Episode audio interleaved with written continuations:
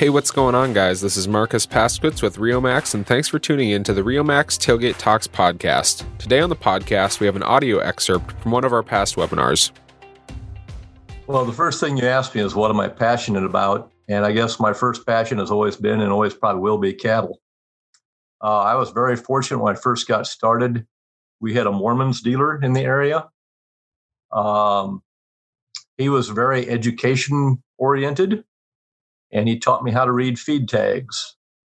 And I learned the difference between, by, between digestible minerals and non digestible minerals. And I realized pretty quick that a lot of feed companies have fancy feed tags, but very little is absolutely available to be absorbed by the cow. And so that began my journey down the nutrition line in my cattle industry. Uh, between my son and I, we farm about 1,500 acres of farm ground. We live in farm ground country. Pastures are few and far between. They are river bottoms, or our new favorite is the Nebraska Game Park duck ponds. And we have about 700 acres of wetlands, designated wetlands that we graze our cows on. And between that and the uh, leftover crop residue, I have large amounts of poor quality forage. And I'm trying to design a purebred cow herd in both black and red Angus that are capable of using large amounts of poor quality forage and turn it into beef. Because if there's one thing that's the most amazing thing about the cow is the amount of junk you can feed a cow, and when you cut in that steak, you'd never know that what she ate was pretty much non-edible to anybody else. And that's one of the miracles that in my world of a cow. And uh, it's our job to raise the best ones we can with given the inputs that we have. Uh, as I made my way through the purebred industry, uh, I grew up with a feedlot mentality. My dad was a feedlot operator. We were we didn't come by the purebred operation. It wasn't handed down to me. It was something I created on my own. So I've always had a feedlot mentality. If cattle don't work well in a feed yard and hang up on the grid, then we're wasting our time. So as I made my way down that road, I kind of figured out the feeding thing. I kind of figured out a lot of the cow calf things. Um, one of the big pitfalls I felt I had was I had 13 to 14 month old bulls weighing 1250 to 1300 pounds with 40 centimeter testicles that couldn't pass a semen check because the sperm cells themselves were not mature enough. And I hired a couple different nutritionists to look at my program. A couple of them gave me a little piece of advice, things that could change it, and nothing really did. So after seven, eight years of frustration, I'd got some of the Rio information in the mail. They were kind enough to have a booth at Husker Harvest Days one year. And that's where I met Pete, who has now been transferred into the production area. And Pete and I hit it off, and we talked about absorbable minerals. And even though the price tag of, of Rios is a little bit scary, I'll still admit that, um, the benefits seemed like they were there. And so we began using the Rio product in our cow herd, started feeding it to our bulls that were on feed. And the next spring, we had a pretty drastic increase in the amount of bulls that passed on the first try. A year later, when those calves that were inside the moms being during, we started the Rio during gestation on that group of calves. When that group of calves hit the, the semen check deal, I won't say all my problems were over, but a lot of them disappeared. And so I was pretty sold on the product for that and that alone. And uh, I thought it was worth it. So we kind of stayed with the Rio program for a couple years. And then about almost two years ago now, well, I guess just a year ago, just ahead of the pandemic, I was invited up to uh, Rio's headquarters for a ranchers roundtable where I met Dr. Hall. And I listened to a bunch of other ranchers who've been on the product for about three to five years. And everybody's telling the same story without telling the, without saying the same thing. And that was all those little things that used to be a problem kind of sort of aren't. Um, until this year, I hadn't cleaned a cow for four years. We had one cow that aborted a set of twins early that we actually had to clean a little bit this year kind of ruined my record. I didn't like that, but um, usually it was just pretty standard. If you had twins or a backwards calf, you were going to clean that cow. It just it they never cleaned on their own. And once we got on Rio's product, that was one of those little headaches that just disappeared. Uh, the thing we don't fight scour so much at our place as we do clostridial bloat. Since we've been on this product, the clostridial bloat is we don't find a dead calf and do an autopsy. We find a calf that's a little bit full and treat him, and it's taken care of. Uh, one of the things we changed last year is we started using the Rio paste. Um, we were using it about as the calves got about four or five days to a week old, they go back to a fresh cornfield with their moms. Because we try to graze something uh, almost year round and then supplement on top of that. And we were using the Rio paste at that point, and we noticed that the calves that did get sick, we treated them once and we were done. There was no chronics, there was no retreats, and I thought, hmm, this Rio paste is pretty good stuff.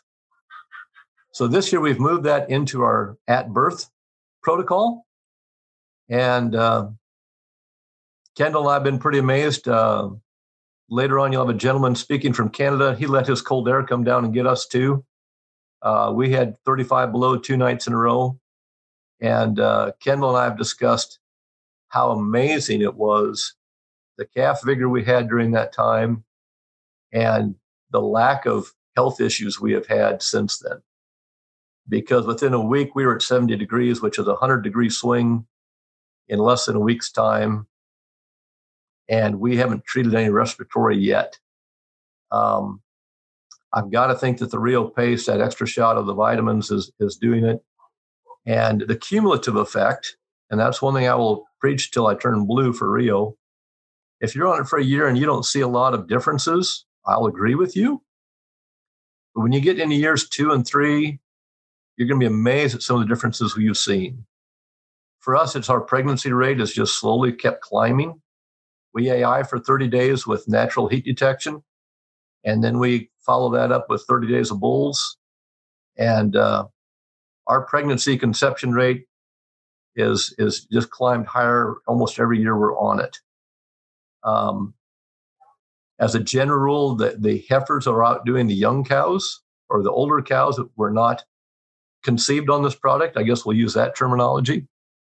Um, until the 19 calf crop, they broke all the records because our 19 calving season was just the worst anything could anybody could imagine. I've heard, I'm sure you've heard the stories of the flooding. We didn't have that so much, but the cold and the and the weather we had that year, and then a summer of nonstop rain. We had like 50 inches that rain that year. Our grass didn't test as good as what wheat straw would have tested. So nutrition was a real shamble. And that 19 calf crop showed that. And as those 19 heifers became bred heifers and got preg checked this fall, we were pretty disappointed um, until we talked to our neighbors. And that was one of the other things I, I picked up on that Ranchers Roundtable. There was a gentleman there from Montana who uh, went to complain that, you know, we probably wasn't going to use Rio again because, you know, he just couldn't afford it. And his banker says, yeah, we're going to stay with it. And he goes, why? He says, I didn't get the 50 extra pounds of winning time that Rio said I would. And he goes, Yeah, you did, because everybody else was 50 pounds light and you were at the same spot. And uh, when you listen to stories of people around you that are not on Rio, uh, we have stories out here where people bred 200 head of heifers out of that 19 calf crop and had 30 of them come up pregnant out of 200. So when I was short by five, six head of what I would have called ideal, I'm going to say Rio picked up a lot of gaps and kept us closer to where I wanted to be. Um, but you can't you can't outbeat Mother Nature when she deals you a blow. You're pretty much stuck with what she deals you. Um, one of the things that we've started doing with with the Rio product after listening to Dr. Hall at the Ranchers Roundtable and understanding how a calf is designed at birth with minerals in its liver and the diatomaceous earth, which is one of the ingredients in Rios, is a natural dewormer. Last year, we took the risk and cut out all of our worming products and only went with insecticides for, for lice. And we noticed no difference in our cow performance or our calf performance. I don't know about a lot of you, but wormer is not a cheap line on your equation And to be able to drop that buys a lot of Rio product. We'll put it that way. This year we're gonna we've been always using the multi-min product at birth and again at branding and then again at weaning time. After listening to Dr. Hall and understanding how a calf is designed, we're doing it at birth, but we're going to skip the branding one with the multi-min this year. Um, if the Rio product is everything that Trevor says it is, and I've been on it now long enough to believe him to be telling the truth, um, I think we should be able to drop some of these additives and uh, change our feeding a little bit to save some money. Quote, coach, feed more junk and, and less good stuff, and still be able to meet the animal's requirements with the mineral because of the quality of the mineral that it is. One of the things, one of the things that we're working on right now is um, we're looking at uh, walking through pastures and, and doing cedar tree control. And my son is really into the soil health deal in our farming operation. And we're noticing that in our pastures as well. And one of the things that Trevor and I talked about a while back is the activity of the microbes in the soil. And I mentioned, well, that makes sense because when I'm out doing these cedar patrols, um, I'm having a hard time finding last year's cow pies. They're just gone. And I think the dung beetle activity and the other microbes in the soil are just working faster or better. Uh, don't notice it so much in our pastures we've only been in a year or two, but can really notice it in the years the pastures we've been in four or five years with the Rio product. So much so that Kendall says we're probably going to change some things and probably take some crop ground out of production and raise some cover crops to be grazed and letting the cows leave behind the nutrients that we don't have to buy for our following corn crop. And that's a pretty big step for somebody in their 60s. I'll admit that. I told them at 50 I'd have jumped all over this. At 60, I have a few reservations because not always looking for something new and innovative anymore. But it makes sense. Why are we spending our time and effort with our cows on other people's ground, improving their soil when we could be doing it on our own. So, ask me in a couple years how that's changing and how that's affecting our lifestyle, and I'll have some more answers for you. Um, other than that, I think I'm going to turn it over to Dr. Hall because he's going to be way more amazing than what anybody else could be. So I'll let it go at that, Trevor. Thanks, Kim. I appreciate that. And uh, like the way you said um, when you first got to know us, you, really got on well with Pete. Um, I don't know if Pete's on today. He's probably busy hitting up the manufacturing right now. But um, I guess what I took out of that is you didn't hit it off with me. Is that what I'm reading? he was the face at Husker Harvest Days, and then he was one who did all the follow up calls. Um, it, it wasn't any slanted against anybody else. That's been the fun thing as we've gone through the process of getting to know the rest of you instead of just Pete through the phone. Um, all of you are very similar minded in your goals.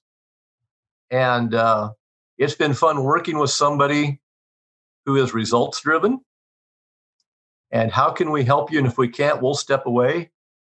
Uh, working with people that have that kind of mentality is a change you're not trying to sell me something. You're trying to sell me a solution to my problems. And for the most part, you have done that. Now, I'll admit this year, one from the time we preg tick to the time of calving, we got a few more opens than what Kendall and I are comfortable with. But as we talk to our vets, that's the norm for this year. And uh, ours isn't as dramatic as other people's. And I'm going to give real credit for that and a lot of years of genetic selecting for fertility. But um, you know, you can only do with what so much with what Mother Nature gives you, and that's been the big lesson after surviving the 19 season and seeing how those 19 females have, have performed going forward, and hearing other people's absolute disastrous wreck stories. Um, there's some things we're doing right, and there's some things we've done right in our history to get us to this point. But uh, Rio is definitely a part of that. And it's fun working with people who want to help and not just sell you stuff. Well, hopefully you all enjoyed that.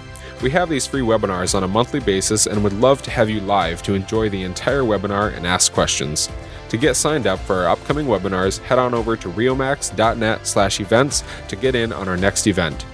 If you're enjoying what we've got to offer on the RioMax Tailgate Talks podcast, I'd encourage you to subscribe so you don't miss a single episode. I look forward to next time, and you guys have a good one.